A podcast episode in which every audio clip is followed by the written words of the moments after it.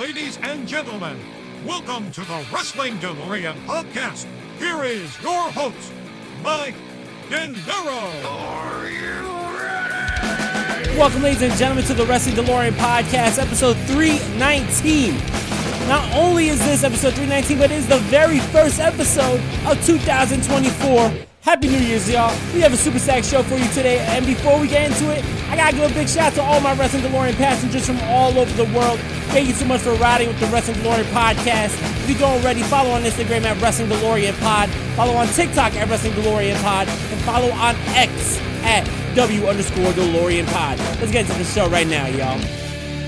Ladies and gentlemen, thank you for allowing me into your Monday routine like you do every Monday, Wednesday, and Friday here on the Wrestling DeLorean podcast. I'm Mike De Niro, and I want to give a big Happy New Year to all my Wrestling DeLorean passengers. I hope everyone had a beautiful, beautiful holiday season, but it is now time to start the new year right, and it is day one. It is January 1st, and that means that we're going to start your year off with episode 319 of the Wrestling DeLorean podcast. This past weekend, we had a huge AEW pay per view, the last of the year. It was World's End pay per view, and a lot of news and notes came out of that show. A lot of controversy came out that show. A lot of big revelations and reveals came out of that show. And there were wrestlers on that show that are no longer with AEW, and we're going to talk all about that. Uh, we also got to talk about some of the controversy going on around AEW and Chris Jericho. And we're going to be talking about one of those wrestlers who was on AEW who may be showing up tonight on Monday Night Raw. Time will tell, but we'll talk about all that and more. Ladies and gentlemen, but first I want to say I have some New Year's resolutions. And my first one is to be here every Monday, Wednesday, and Friday here on the podcast. My second one is to give you guys the best content possible, and that is made possible by Simplecast. Thank you so much to Simplecast and SiriusXM Radio for giving me the opportunity to ply my craft here for all my Wrestling DeLorean passengers. You guys made 2023 one of the best years of my life, making it the most successful year of my podcast. And I want you to know, because of all the love and support, I will make sure that I am here more consistently. And I am here to give you guys all of me in 2024. Ladies and gentlemen, AEW's World's End took place this past Saturday, but before the pay per view went on air, there was some controversy coming out of Twitter slash X where some possible heavy, heavy allegations have come to light involving former AEW wrestler Kylie Rae and current AEW wrestler, current wrestling legend, Chris Jericho. Now, it was it wasn't said by Kylie Rae, but Kylie Rae liked the message that basically said that Chris Jericho had something to do with Kylie Rae leaving AEW. And if that's the case, it led a lot of people wondering what happened. The rumors going around is that when Kylie Rae was with the company, Chris Jericho invited her into his dressing room. She thought that there was going to be other wrestlers there, which wasn't the case, and Chris Jericho made a move on her with that being said, she didn't feel safe and she asked for her release. Now, if this is the case, then this is coming out five years later. AEW, they signed Kylie Rae in 2019. She wrestled for their very first show in May for uh, Double or Nothing. And then she was gone from the company right after. And it was kind of confusing. I know that she has left other companies. Um, she looked like she had a lot of promise. And it was very confusing why she would join the company and then leave the company and ask for her release right away. So that led to a lot of people speculating on why Kylie Rae would be, you know, on the outs with AEW. And I mean, this story unfortunately would make sense that she would feel unsafe, especially speaking out against a wrestler of the caliber of Chris Jericho. But once again, this is not coming from Kylie Rae. This is coming from someone else, and Kylie Rae liked the message on X. So it's going to be interesting to see what happens with this. I know, you know, innocent until proven guilty.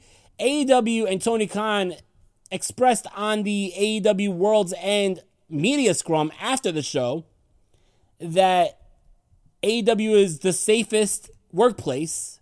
And if anybody felt any sort of, you know, way where they're not safe, whether that be sexually, whether that, that be physically, whether that be emotionally, then they could come to Tony Khan at any time. Tony Khan would take it to the disciplinary committee and they would basically do their investigation. Tony Khan acted like this was the very first that he's heard of the Chris Jericho allegations, even though it was now reported that there was possible NDAs signed by Kylie Rae and all parties about the situation that happened. Whether it is true or not, I think it's going to be interesting to see how AEW handles this. And it is also just crazy how this company has more and more negative publicity every single freaking month. But if this was true, if this did happen, then I think that Chris Jericho should be released immediately. He should not be able to wrestle on AEW if AEW finds out that this is true. If it is revealed to the world that this actually did happen. But in the case that this is not true, then it's just unfortunate that more negative press is happening around AEW while AEW is trying to gain the good graces of the fans, which right now I feel like they definitely need. Ladies and gentlemen, I think that the AEW World's End pay per view was a pretty good pay per view. I know a lot of people were saying it was a weird show. I know a lot of people saying that the undercard sucked. I personally thought that it was a very good show. I thought that it was nice to see multiple women's matches on the show, including the Willow Nightingale versus Kris Statlander match that was on the zero hour pre show. I thought that it was great to see some young up and coming talent get their shot to really shine, like Daniel Garcia in that All Stars eight man tag match to start off the show. I think that it was very cool to see a triple main event where all three main events delivered, and I thought that it was very good to see the reveal of the devil after months of asking who is the devil in AEW, who attacked Jay White, who's been attacking and stalking MJF, why has this been happening? There's been a lot of speculation. Oh, it's CM Punk. Oh, it's Jungle Boy. Oh, it's this person. Oh, it's that person. It has finally been revealed, and we'll be talking all about all the happenings at AEW's World's End when we come back from this commercial break. Welcome back to the show, ladies and gentlemen. AEW's World End had a very good, very, very good pre show, which started out with the matchup where two hometown girls, two women from Long Island, Kris Statlander and Willow Nightingale, went one on one. And in my opinion, it was a huge, huge victory for Willow Nightingale, defeating Kris Statlander, a former AEW TBS champion, AEW Year Wonder does that make sense? Year Wonder? Anyway, she's been there since day one. And Willow Nightingale defeats Kris Statlander. I think that this was a very good matchup. Both women showdown from their hometowns. Um, I like that Stokely Hathaway was trying to drive the nail in the what's called between the two friends of Willow Nightingale and Kris Statlander. Nonetheless, big win for Chris Stat well for Willow Nightingale. And I hope to see more out of Willow Nightingale. I hope that Willow gets a AEW Women's title shot soon. I could see her being the one to take the TBS title off of Julia Hart, which we'll be talking about Julia Hart a little later.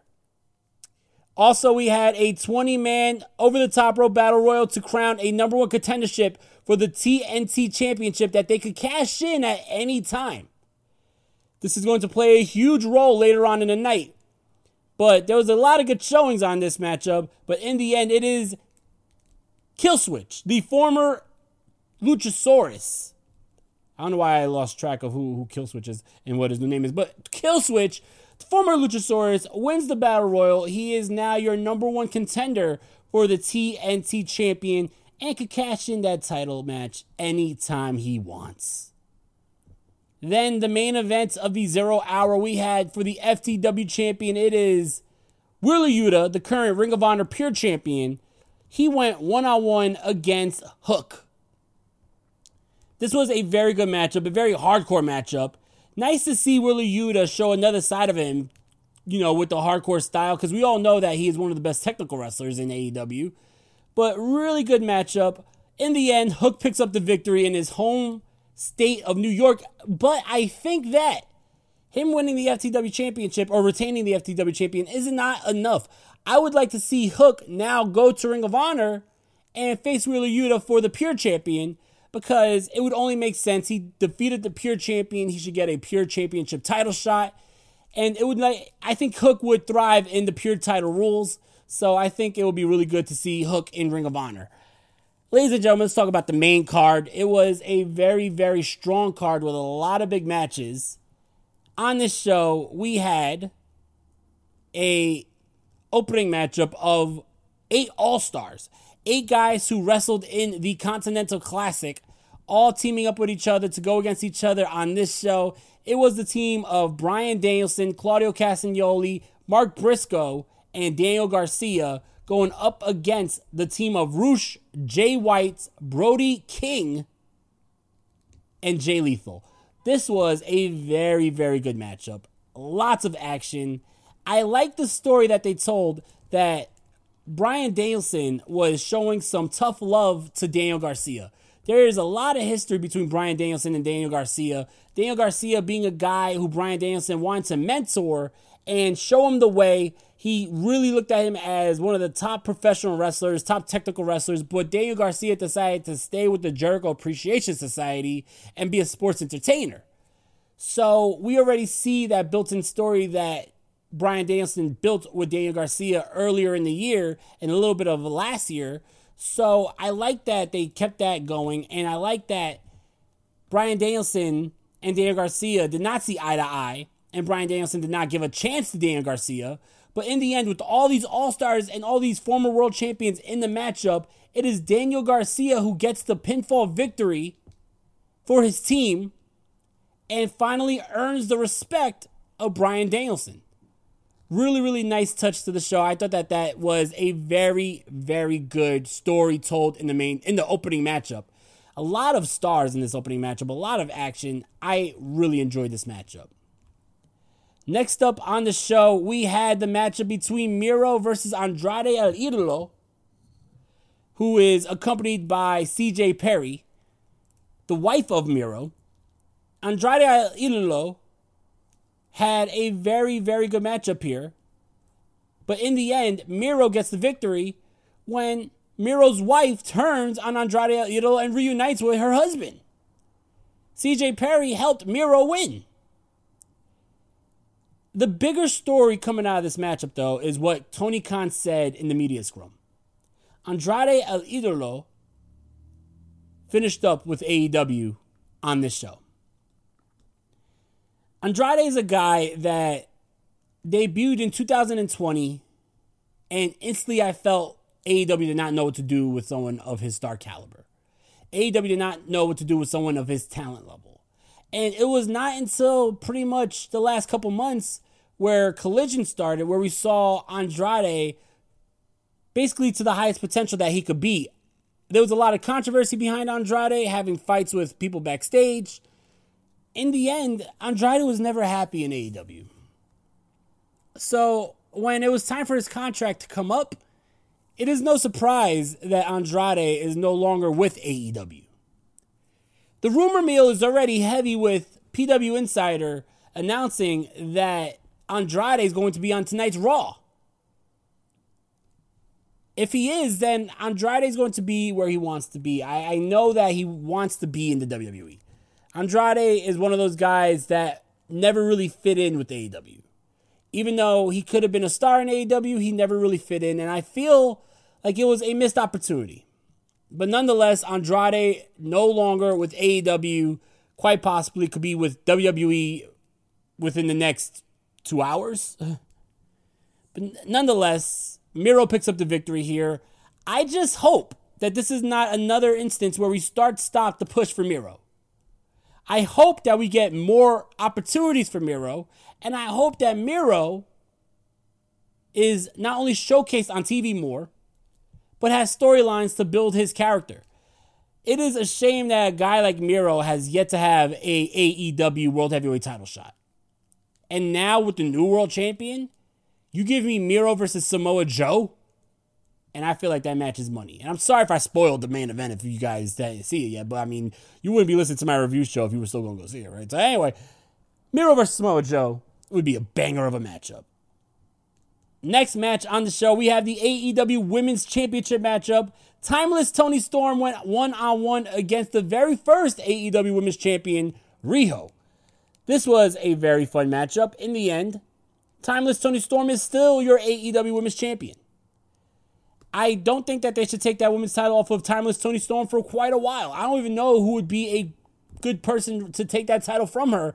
But right now, she has the story and the character that is very intriguing on AEW for the women. So I say keep the title on Toni Storm until you have that next, you know, star ready to take that spot from her. On the show, we also had the eight man tag team matchup between the teams of Konosuke Takeshita, Powerhouse Hobbs, and the AEW tag team champions, Ricky Starks and Big Bill going up against Sammy Guevara, Sting, Darby Allin, and the aforementioned Chris Jericho, who got a plethora of boos, which a lot of wrestlers in the matchups didn't seem to want to work with. Uh, at one point during the matchup, Ricky Starks is tagged in to go against Chris Jericho. Ricky Starks flips him off and tags in Big Bill. Um, there was a part of Darby Allin's entrance where he screamed out, Eat shit, motherfucker. And it looked like it was at a member of the crowd.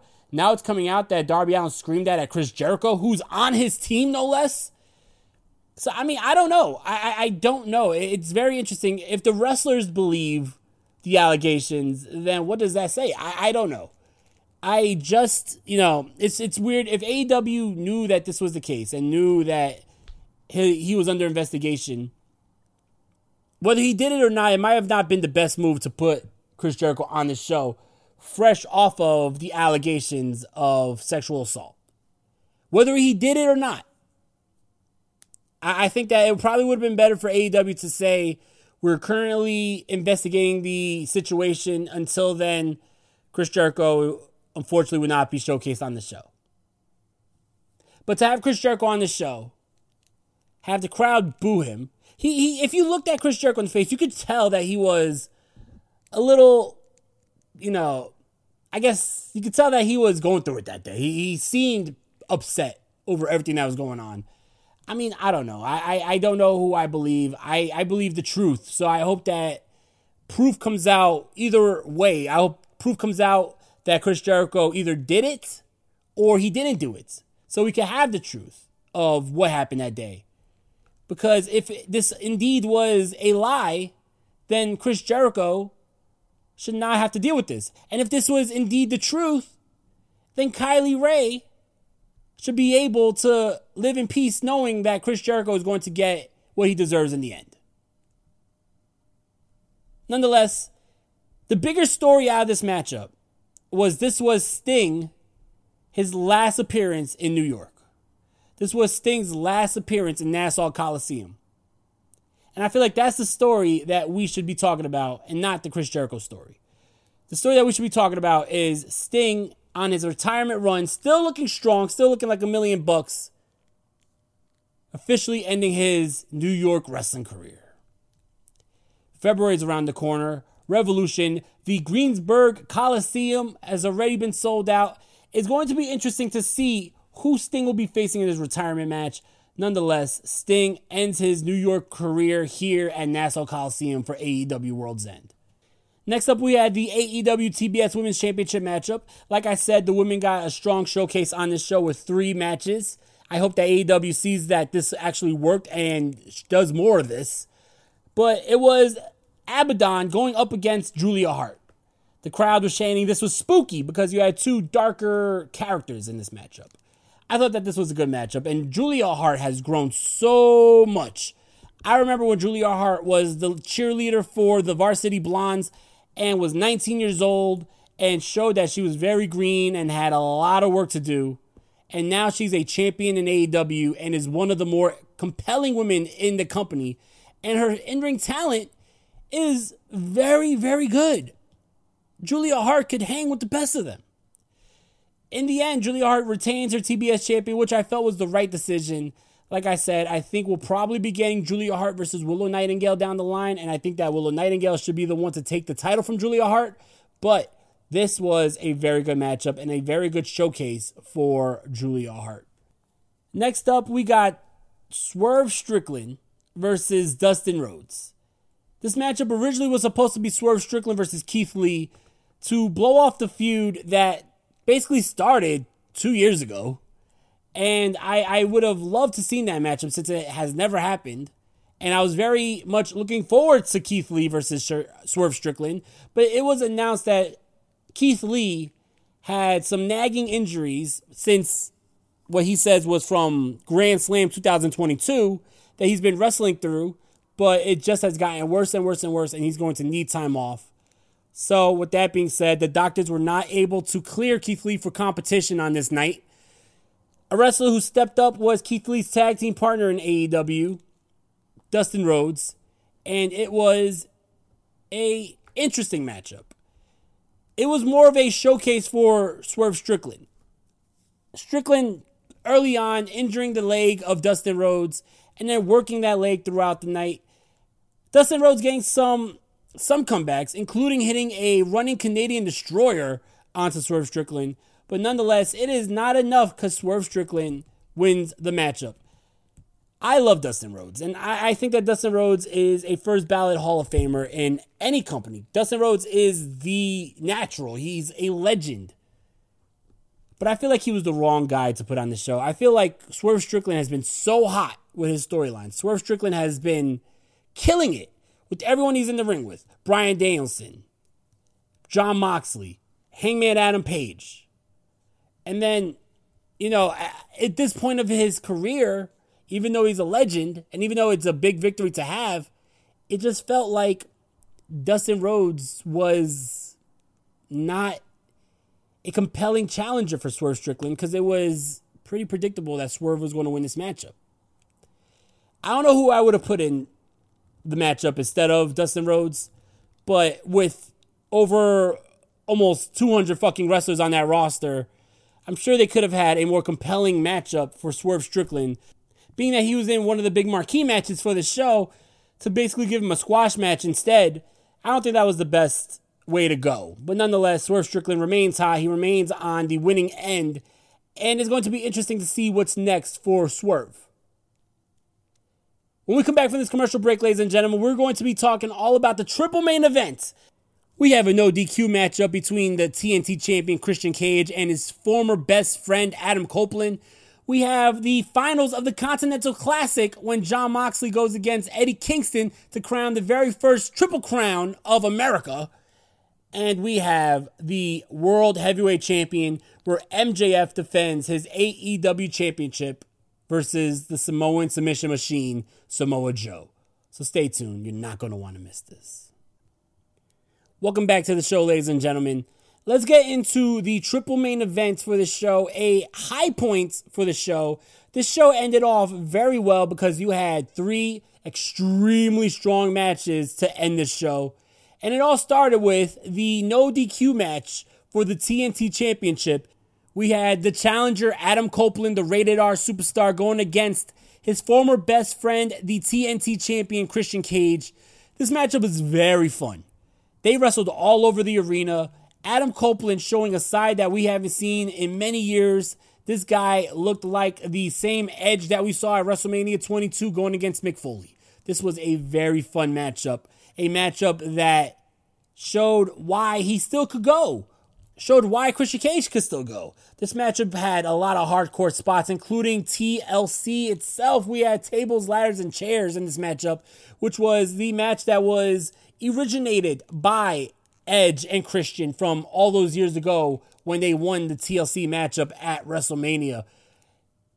In the end, after Edge puts Nick Wayne through a flaming table, he goes inside, he hits the spear through a table. One, two, three.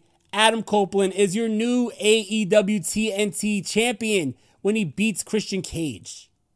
But remember what I said earlier in the show. Remember, I said that Killswitch, aka Luchasaurus, won that 20 man battle royal to crown himself the new number one contender, and he could cash in that number one contendership whenever he sees fit. Well, Killswitch saw fit on this night. He comes out after the matchup when Adam Copeland is celebrating, and he attacks Adam Copeland. A vicious attack. He choke slams Adam Copeland through a chair high up on his injured neck. But before Killswitch could cash in that title match, Christian Cage comes back into the ring and demands that Killswitch hands over that TNT contract to him.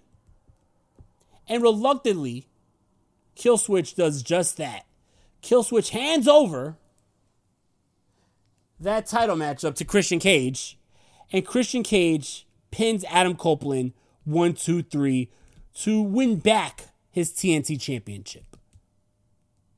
So Adam Copeland wins the title from Christian Cage just to be attacked and lose the title right back to Christian Cage. Unfortunately, this makes Adam Copeland the shortest reigning AEW TNT championship holder of all time. Christian Cage walks in to World's End as your TNT champion, and by any means necessary, Christian Cage walks out of World's End as TNT champion. Speaking of champions, it was then time to crown not only the Ring of Honor champion, not only the New Japan Strong Openweight champion, but the new Continental Crown champion, as we have the Continental Classic finals between Jon Moxley and the hometown boy, Eddie Kingston. This matchup was a hard hitting matchup. This matchup was very much a matchup that resembled Misawa versus Kobashi, Akiyama versus Kawada. The type of matches that Eddie Kingston grew up on was this type of matchup, and it was by far the biggest win in Eddie Kingston's career. Because Eddie Kingston was able to finally defeat his friend Jon Moxley. Eddie Kingston was finally to able to prove himself as a top champion, not only a top champion, but a triple crown champion in a matchup that resembled the style of wrestling that he grew up with, the King's Road style from All Japan Pro Wrestling. The Continental Classic is over, and your winner is Eddie Kingston. He is now your Ring of Honor champion, your New Japan Strong Openweight champion, and the new AEW Continental Crown champion. This was a phenomenal moment for Eddie Kingston, especially in his hometown. I thought that they really showed why Eddie Kingston could be a top guy for AEW. All that leads us to the main event. A matchup that has been strongly, strongly, strongly built to. A matchup that has a lot of intrigue with all the attacks from the devil. And then this past Wednesday on AEW, we learned that the devil was working in cahoots with Samoa Joe. It is a matchup where the AEW World Championship is on the line when MJF, in his hometown of Long Island, New York, walks in to a hero's welcome against the Samoan submission machine Samoa Joe. Before the matchup, though, as a special surprise, MJF brings out his best friend, Adam Cole. The crowd goes wild. Adam Cole is there to accompany MJF in the biggest title match in MJF's career. After a good 25 minutes of back and forth action, there's a referee bump. And MJF goes to Adam Cole and asks for the Dynamite Diamond Ring so he could use it to his advantage and take out Samoa Joe once and for all. Adam Cole looks for the diamond ring, but seems like he can't find it right away. He's looking, but he can't find it, and it's wasting time. Finally, when MJF gets the diamond, dynamite diamond ring from Adam Cole, he turns right around to Samoa Joe's coquina clutch. And MJF has no choice but to pass out, crowning a new World Heavyweight Champion for AEW. The longest reigning champion, MJF, has finally lost his title and it was to the Samoan submission machine Samoa Joe in front of his hometown crowd. The world has truly ended for MJF. here when he lost his Triple B. Samoa Joe celebrates with the championship and then walks off. Adam Cole consoles MJF in the ring, saying that MJF has nothing to be ashamed of. He fought his best. He, he gave it his all. But then the lights go out, and out comes the devil's henchmen, the devil's masked men. And the devil's masked men attack MJF. They then hold up Adam Cole and they look like they're going to nail Adam Cole with a steel chair. MJF is screaming, Hit me, hit me instead. Don't hit him, you son of a bitch. The lights go back out. They go back on, and all of a sudden, Adam Cole is sitting in that chair, and the masked men are all on his side. MJF is very confused. Adam Cole then goes into his jacket and pulls out the devil mask, and it is revealed that the devil was indeed Adam Cole all this time. They then attack MJF. And the four henchmen that pulled off their masks are revealed to be Roderick Strong, Mike Bennett, Matt Taven, and Wardlow. What a way to end the show. What a way to end the show. So many questions, so many to so many things that make me want to tune into Dynamite so I can hear the explanation for Adam Cole. But Adam Cole revealing himself as the devil was, in my opinion, the only possible solution here. Before CM Punk resigned to the WWE, I thought that the most in depth story that you could tell here is if CM Punk was the devil. But then when CM Punk signed to the WWE, I saw, all right, that was not a case, and that, that was not going to happen. And then there was a lot of rumors. Oh, it's going to be Jungle Boy. Oh, it could be Britt Baker. Oh, it could be this person. It could be that person. But the only one that made sense in the story was Adam Cole.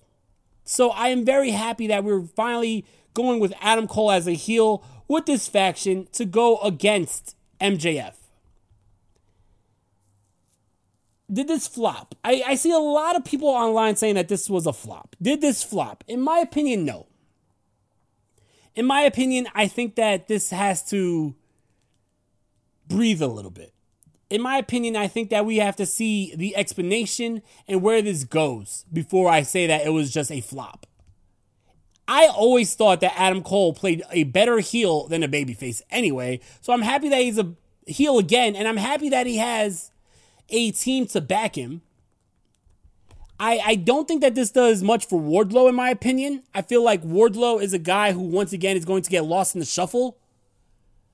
But I'm intrigued to see a more serious side of Roderick Strong in the Kingdom aligned with Adam Cole. I'm curious to see what MJF does in return to this. I'm curious to see where this leaves other people like the acclaimed and Adam Page, who were also attacked by Adam Cole and his group. I'm curious to see where this leaves guys like Kyle O'Reilly, who was rumored to be coming back soon. And we know that Kyle O'Reilly is closely associated with Adam Cole. So, a lot more questions and answers. I think that's going to be very interesting to see where this goes. Overall, I thought that this show was a very strong show with a very solid triple main event. All three matches in the main event not only delivered, but left you wanting more. So, with that, I'm going to give AEW World's End a passing grade. And it got me intrigued to tune in on Wednesday. Nonetheless, ladies and gentlemen, I appreciate you all. Happy New Year's once again, and I hope that you guys will join me here on Wednesday with a new episode of the Wrestling DeLorean podcast. Make sure to follow on Instagram at Wrestling DeLorean Pod. Follow on TikTok at Wrestling DeLorean Pod. Follow on X at Wrestling DeLorean Pod. I will catch you all on Wednesday. I love you all. Stay safe, stay strong, stay positive. One love. Peace out.